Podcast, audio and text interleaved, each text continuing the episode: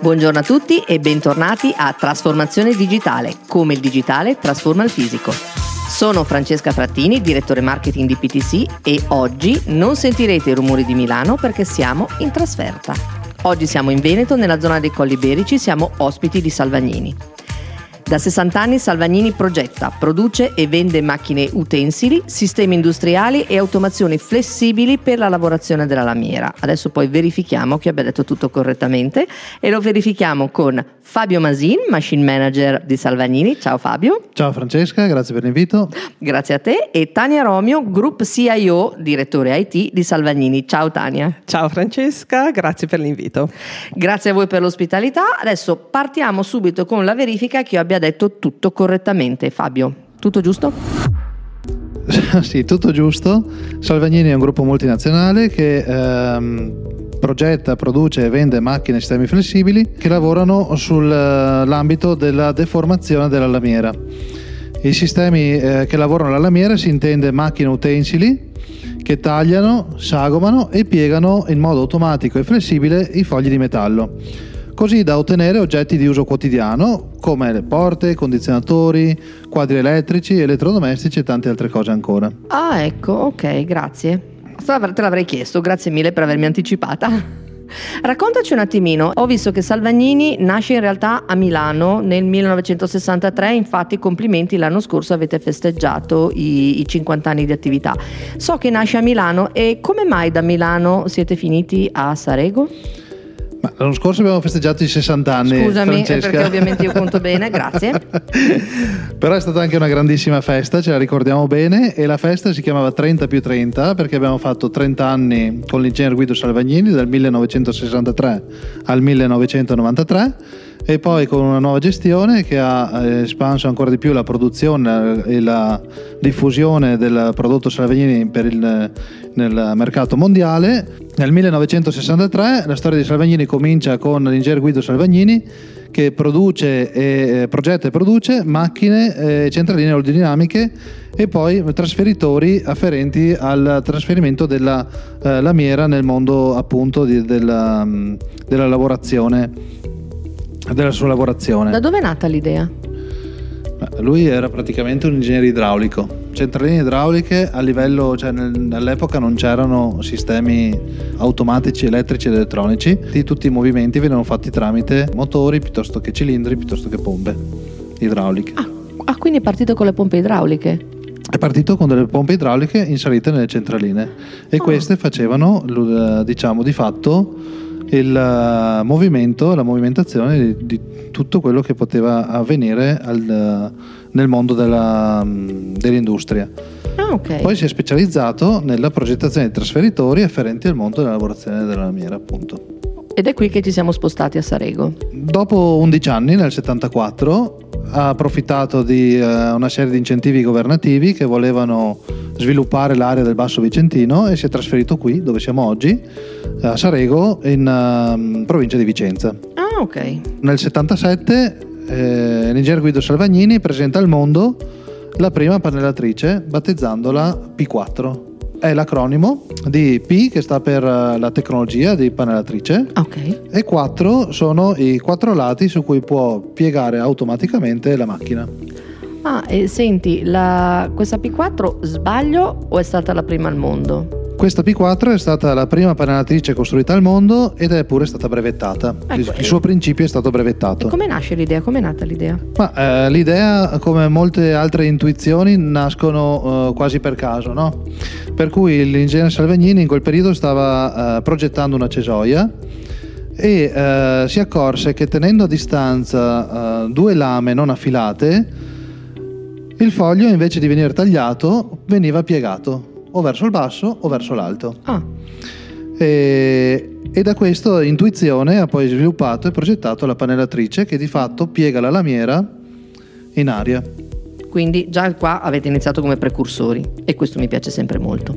Siamo stati precursori, l'ingegner Guido Salvagnini, credendo sempre nelle persone, nelle idee delle persone, riceve una richiesta di un cliente di anteporre a questa P4 un attrezzo, secondo il cliente, che dovesse preparare e scantonare i pezzi poi da piegare in modo automatico. Scantonare significa? Punzonare e togliere gli angoli dove poi si va a piegare la lamiera. Ah, ok, grazie.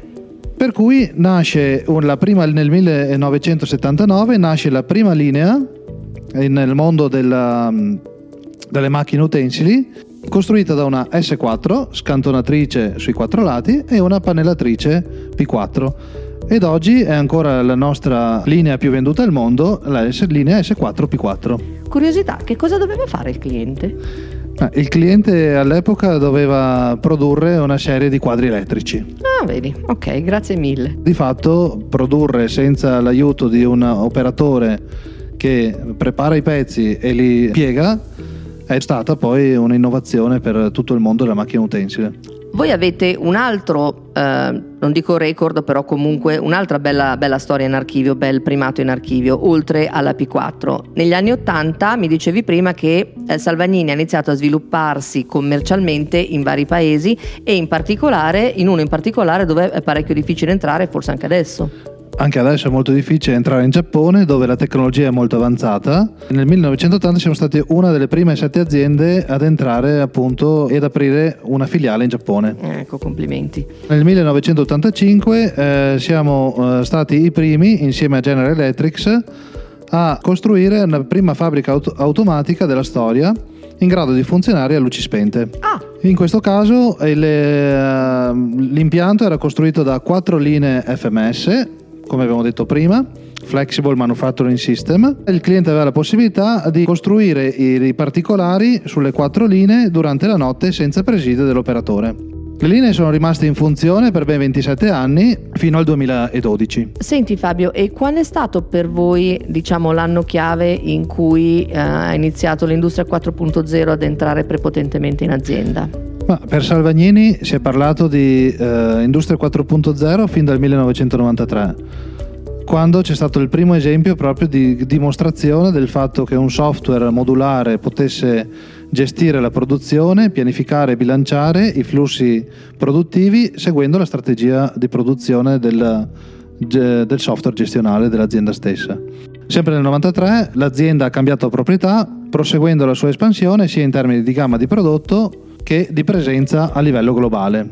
Ad oggi, infatti, con un fatturato di $500 million e più di 2000 dipendenti, siamo presenti in tutto il mondo con 25 filiali. Oh, caspita. Senti, sì, infatti ricordo che dicevamo prima appunto che avete festeggiato i 30+30, quindi i primi 30 anni e i 30 anni poi dal cambio di proprietà a cui mi accennavi. Senti, lo dicevi prima ma ripetiamolo un'altra volta, in che settori vengono applicate le vostre macchine? E per che tipo di prodotti? Sono i settori più variegati, perché di pannelli il mondo è pieno. Completamente pieno, non lo pensavo neppure io quando nel 2015 ho cominciato a lavorare in Salvagnini, ma veramente i settori sono innumerevoli, si va dall'illuminazione ai distributori automatici dove andiamo a prenderci il caffè, le macchinette distributrici di caffè, porte tagliafuoco, piuttosto che automotive, elettrodomestici come frigoriferi, piuttosto che ascensori, oppure quadri elettrici o mobiletti metallici che troviamo anche all'interno delle nostre palestre o dei nostri uffici.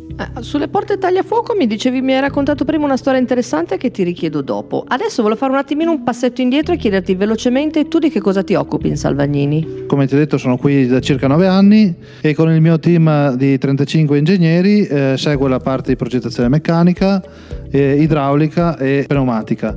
Seguo inoltre tutta la parte di struttura prodotto, dove elaboriamo le anagrafiche, le distinte basi e la configurazione dei prodotti e dei sistemi. Infine seguo il reparto di prototipi e la tecnologia laser.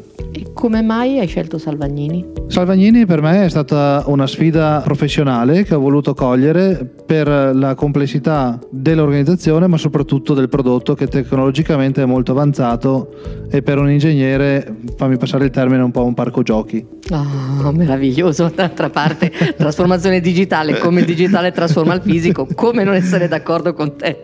Senti, ho promesso prima le porte tagliafuoco, mi dicevi che c'era una storia interessante dietro. Sì, noi come ti dicevo siamo sempre vicini alle esigenze del cliente e cerchiamo di metterli nel migliore dei modi a competere nel loro settore. In questo caso il produttore ci aveva chiesto di raddoppiare la produttività e ridurre i propri costi di produzione, dimezzando il tempo ciclo dagli attuali 48 secondi a 24 secondi. Per fare questo abbiamo costruito una macchina punzonatrice dedicata alle sue esigenze per alimentare due panellatrici in parallelo. Con questa soluzione abbiamo raggiunto i 24 secondi come richiesto, ma soprattutto il cliente può farsi ordinare le porte direttamente da un sito internet con le misure che vuole il suo cliente finale, e noi gestiamo i file parametrici e produciamo per kit le porte ordinate in modo da ridurre sia lo sfrido e avere una produzione praticamente in tempo zero. E per noi ignoranti lo sfrido è? Lo sfrido è lo scarto che si ha della lamiera. Ottimo, quindi direi un grande successo. Ancora una volta abbiamo seguito quelle che sono le idee dei nostri clienti e ci hanno portato a sviluppare un nuovo prodotto in questo caso. Adesso passiamo alla nostra seconda ospitante in realtà, perché stavolta gli ospiti siamo noi. Ciao Tania, ricordo Tania Romio, direttore IT di Salvagnini. Ecco, che cosa fa un direttore IT in Salvagnini come prima domanda, e poi ti chiederò anche a te che cosa ti ha portato in Salvagnini. Grazie Francesca per questa opportunità. Io sono arrivata in realtà in Salvagnini da poco tempo, quindi da 1 anno e mezzo. Vengo dalla sanità e dalla sanità sono passata al mondo metalmeccanico. Un leggero quindi salto carpiato. Un bel salto. Questo fa capire come l'IT si debba porre ai nostri giorni, ma già da tempo, accanto al business, debba comprenderlo e debba comprendere soprattutto i processi prima di digitalizzarli, prima di trovare una soluzione tecnologica. Mi sono trovata bene, ho dovuto imparare, sto ancora imparando moltissimo, mi piace anche affiancare le persone, chiedere, Fabio è uno di questi, qual è la sfida che ci si pone in Salvagnini? Ma penso che sia comune anche a tutte le industrie metalmeccaniche. Si hanno una pletora, un universo, un gruppo molto, molto numeroso di ingegneri a tutti i livelli e in tutte le aree, con un'intelligenza brillante e vivace, che quindi sono in continuo fermento, è come il vino nelle botti. È come un parco giochi, Fabio? È come un parco giochi, ritornando. Per cui l'impressione è quella di avere idee e soluzioni che partono a 360 gradi. Bello, bellissimo. Quindi è bellissimo, ma siamo in un'azienda. Certo. Quindi questa raggiera che va e che copre il raggio di 360 gradi deve invece essere convogliata come una nostra laser. Cioè deve diventare un laser, cioè questi raggi devono essere riportati in una direzione ben precisa per assicurare gli obiettivi aziendali e i goal aziendali. E qui entri in gioco tu. E qui entro un po' in gioco io, ed è qui la sfida, quella di porsi non tanto come limitatore, ma come un collaboratore o qualcuno che addirittura potenzia le idee che ci sono, certo. Visto che ormai le nostre macchine sono in rete, la rete è una rete IT. Ci sono problemi di sicurezza, ci sono necessità di monitorare tutto ciò che è in rete, e quindi le piattaforme IT possono aiutare in questo. Possono aiutare e potenziare le idee che emergono e aiutare nello sviluppo e nell'implementazione verso un unico obiettivo aziendale. Dicevamo prima con Fabio che c'è stata una notevole svolta a livello di prodotto nel 1993, e mi dicevate prima invece che nel 2018 c'è stata una svolta estremamente importante a livello anche di vostra organizzazione interna, cioè a quel punto Salvagnini ha veramente spiccato il volo ed è passata da azienda meravigliosa, azienda del panorama del Triveneto italiano, ha invece piccola multinazionale tascabile con espansione all'estero, quindi è diventato un gruppo con una forte espansione internazionale che ha attivato la propria trasformazione digitale in tutti i sensi, corretto? Mi raccontate com'è andata? Sì, questo è proprio quello che è successo, dovevamo rispondere a una complessità emergente dal mercato, dai clienti, dalla concorrenza sempre più evoluta, quindi abbiamo dovuto rispondere a questa complessità esterna e involontariamente aumenta anche la complessità interna, perché aumenta la complessità del prodotto, aumenta la complessità dell'organizzazione, aumentano le complessità delle logiche di funzionamento dei nostri sistemi. Aumentano la necessità di abbattere i silos aziendali, di lavorare sempre più insieme. E quindi cercare di ottenere prestazioni elevate, efficacia ed efficienza senza pensare a una trasformazione digitale era impensabile, perché prima di tutto bisogna cercare di, come dicevi tu, abbattere i silos aziendali, ma dare anche continuità al dato e alle informazioni tecniche che passano attraverso l'azienda, quindi tramite la parte di supply chain, la parte produttiva e poi anche alla fine il service, non dimenticando che le nostre macchine vengono sì prodotte in circa un anno, ma poi nel campo vivono per 20-30 anni. Mi riallaccio a questo proprio perché in questi ultimi anni ci stiamo focalizzando proprio nei processi che riguardano il supporto alle macchine, dove è necessario sapere come, in che condizioni è la macchina nel minimo dettaglio, sia nella parte meccanica ma soprattutto anche nella parte software, perché il software ormai è una parte, o forse è la parte più importante per far sì che una macchina possa essere personalizzata e customizzata presso un cliente. Ti interrompo solo un attimo per ricordare che abbiamo parlato in altri 2 episodi del podcast dell'importanza della gestione del software, quindi vi invito ad andare a ritrovarli. Scusami Tania per averti interrotto. Nessun problema. Quindi abbiamo una serie di progetti in continuità con il journey iniziato verso la digitalizzazione, che sono focalizzati proprio sui nostri servizi di supporto. Quindi vi state spostando, diciamo, da una pura manifattura di macchine, prodotti fisici, anche al discorso invece dell'importanza del service, quindi vi state spostando anche sulla fornitura, passami il termine, poi nel caso mi correggi, di pacchetti software per i vostri clienti? Assolutamente sì. Fabio, tornerei a te. Qual è il principale problema di chi lavora su commessa? Lavorare su commessa per un'azienda con un DNA come la nostra è veramente molto stimolante. Un parco giochi. Sì, lo stimolo è quello di evolvere i nostri prodotti e i nostri servizi per cercare di rispondere a quelle che sono le esigenze del cliente, perché noi crediamo nelle persone e nelle loro idee. Certo che sartorializzare la soluzione delle richieste dei nostri clienti non è proprio così facile. Il co-design con il cliente si sviluppa su 2 ambiti, si sviluppa sull'ambito del prodotto del cliente stesso e nell'ambito dei processi produttivi in cui si inserisce una linea Salvagnini. Con il cliente lavoriamo insieme non solamente dall'acquisizione dell'ordine, ma continuiamo a collaborare con lui anche fino all'installazione e all'accettazione del sistema. Che è un po' quello che mi dicevi dell'approccio che mi dicevi prima, di vicinanza al cliente anche per recepire idee nuove che poi vi consentono di migliorare ulteriormente i vostri prodotti e di realizzare prodotti innovativi, giusto? Certo, questa è una nostra attitudine e questo però ci porta anche a una gestione di requisiti che cambiano continuamente anche in corsa durante la costruzione delle macchine.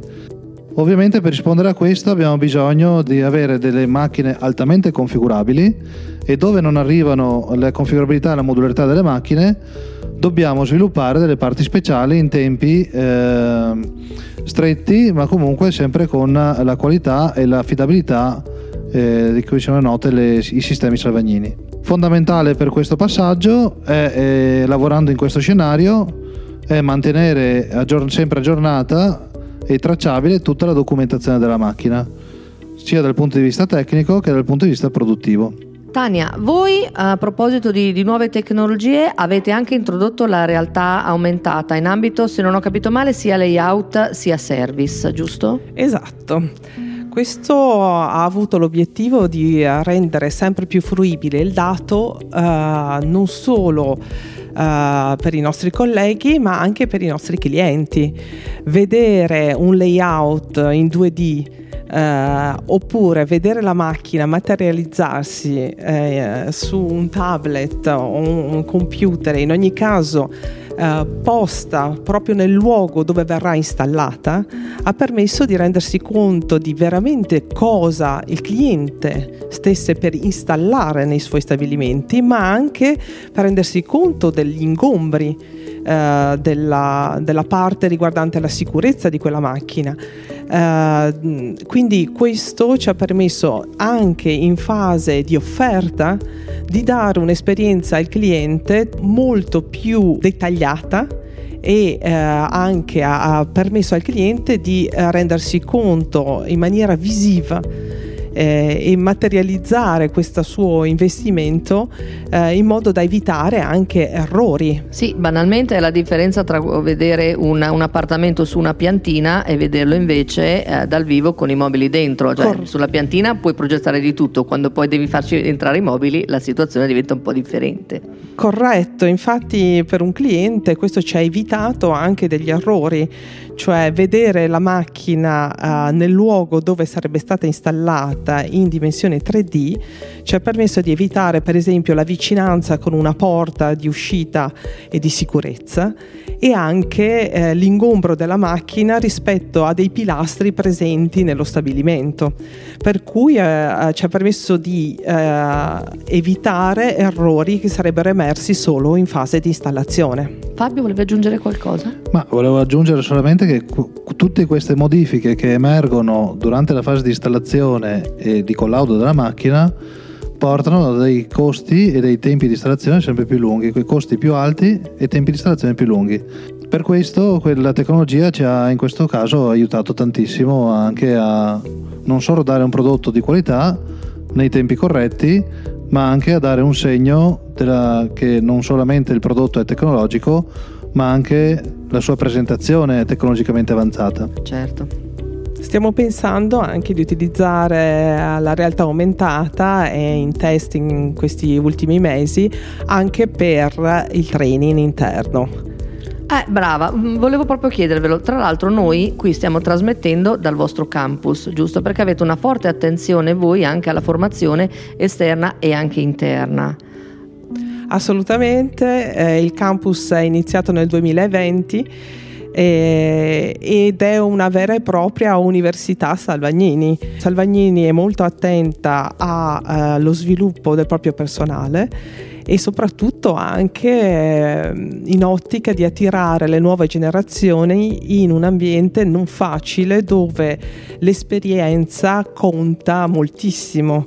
Avendo dei prodotti altamente ingegnerizzati, per un giovane che arriva qui in Salvagnini non è facile intraprendere un percorso che prevede una fase di apprendimento molto lunga.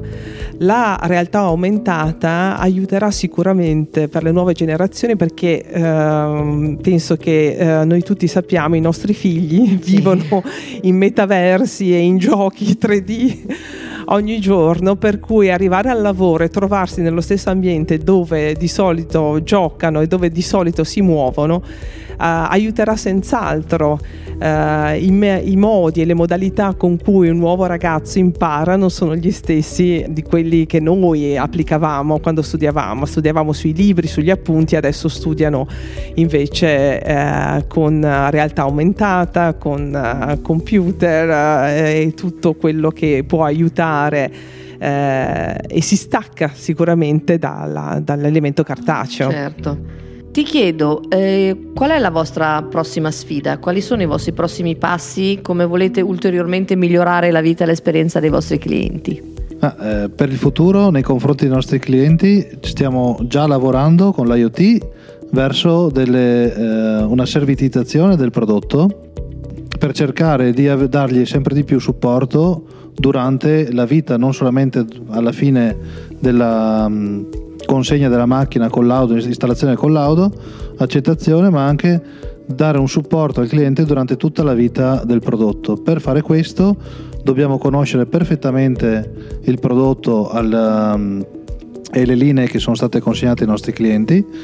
Abbiamo tutta una serie di documentazione che ci può dare una mano e supportare per capire come è fatta una macchina al di fuori della nostra azienda, ma dobbiamo sempre di più avere una consapevolezza digitale del sistema installato, perché quando il cliente dopo un po' di anni viene a chiederci un improvement, un miglioramento, un nuovo accessorio, un nuovo sistema di scaricare le lamiere piuttosto che di caricarle, dobbiamo sapere esattamente tutta la storia della macchina, riaggregarla ed arrivare ad proporgli non solamente quello che chiede lui, ma anche delle funzionalità nuove, aggiuntive, che nel frattempo sono nate, magari nel tempo lui non aveva neanche aggiornato la propria macchina.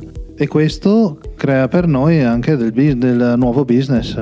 Questo anche si traduce anche in proposte di ottimizzazioni della produzione del cliente, perché ci possiamo accorgere di alcuni errori o della possibilità di migliorare il modo di utilizzare le nostre macchine. Ottimo. Io vi ringrazio moltissimo, direi che siamo addirittura d'arrivo. Sono Francesca Frattini, questo è sempre Trasformazione Digitale, come il digitale trasforma il fisico. Oggi siamo stati in Salvagnini e abbiamo scoperto questa meravigliosa realtà che avete grazie alle parole di Fabio Masin e di Tania Romio. Grazie Fabio innanzitutto. Grazie Francesca. Grazie Tania. Grazie Francesca. Probabilmente torneremo da voi per scoprire quali saranno i passi futuri. Intanto vi ringraziamo moltissimo per il vostro contributo oggi, per la vostra partecipazione a questo episodio del nostro podcast. Vi lascio in descrizione il link con maggiori informazioni su Salvagnini. Se volete ulteriori informazioni fate riferimento a me e farò in modo di veicolarlo a Fabio e a Tania. Grazie a tutti per l'ascolto e ci riascoltiamo alla prossima puntata. A presto!